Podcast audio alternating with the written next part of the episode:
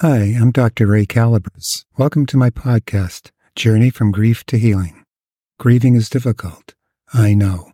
I lost my best friend and wife after a long marriage. In this series of podcasts, you'll discover what you are experiencing physically and emotionally is normal. Healing is possible. Remember, love always wins. Life will get better. Episode 68.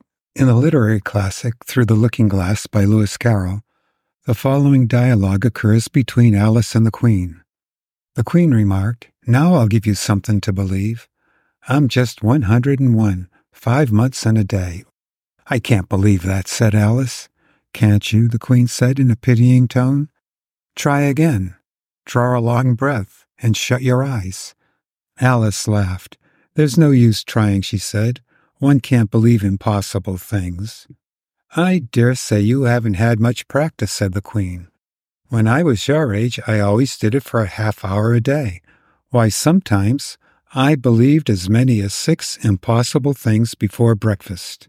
Do you believe in impossible things? Do you believe that healing is possible for you? I do. I believe it's possible for you. I believe it's possible for me. I like that anecdote because it contains a great truth. So much of what we consider impossible is a myth. It's only impossible to us and not necessarily to someone else.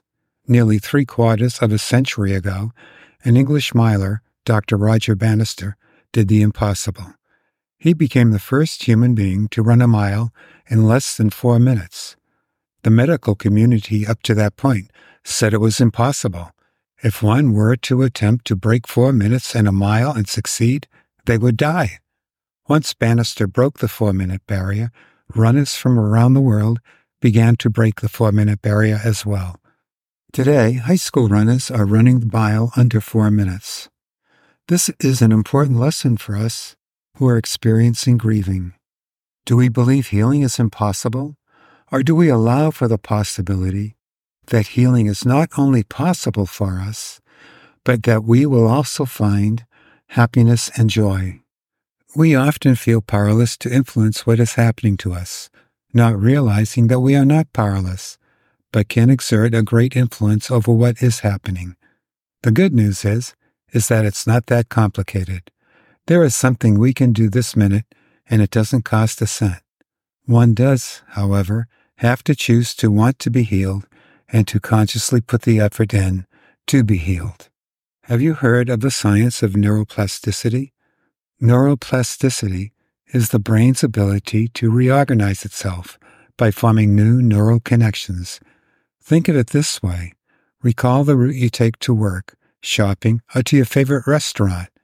If you're like me, you take the same route over and over again. There is no deviation from the route. Each time we take the route, we reinforce the neural connections in our brain.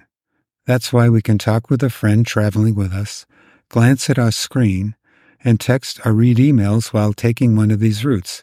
I hope you're not texting or reading emails while driving. How do you feel when one of these routes is interrupted? I imagine you feel a bit of stress. I would, especially if you're running late for work or for an appointment. Our neural pathways don't want to go a different way. They've not been trained to do that. They're happy motoring along the way we've trained them. We can apply the science of neuroplasticity to actively influence our healing process after the loss of our loved one. When we are grieving, our minds focus on our loss, our inability to cope without the person we loved, and with fears about what our future looks like. We can add many more similar questions to this list. Each time we think about these questions, each time we fret over them, we are, at the same time, conditioning our neural pathways to head down the grieving road. Here's where we can make a conscious effort to be healed.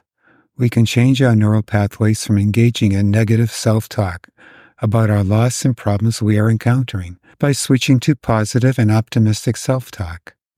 Positive self talk can help we who experience grieving by strengthening our neural pathways and promoting well being, resilience, and positive emotions. It can lessen our brain's response to stress. When we adopt a more optimistic and compassionate internal dialogue, We influence the activity in our brain regions involved in stress and emotional regulation. When we use positive self talk, it promotes our emotional well being and reduces any feelings we may have of depression. And it can influence and reinforce our belief in our ability to overcome challenges. Each time we substitute positive self talk for negative thinking, we are retraining our brains. You and I are strong. We often forget how strong we are. We forget that we are capable of doing great things. It's up to us to remove our shackles. We have the key, but we have to place it in the door and turn it.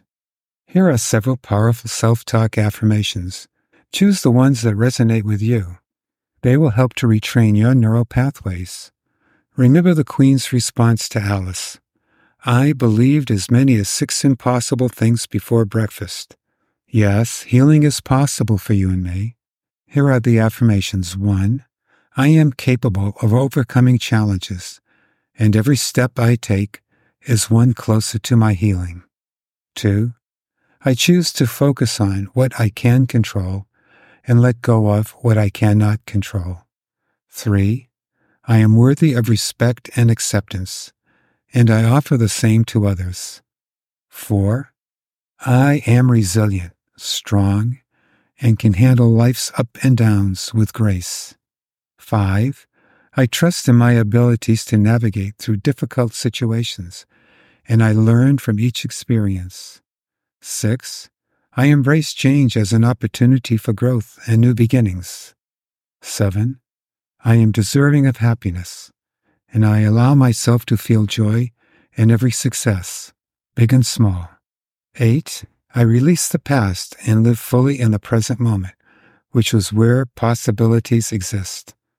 Nine, I am surrounded by love, and everything I do is a step towards a brighter future.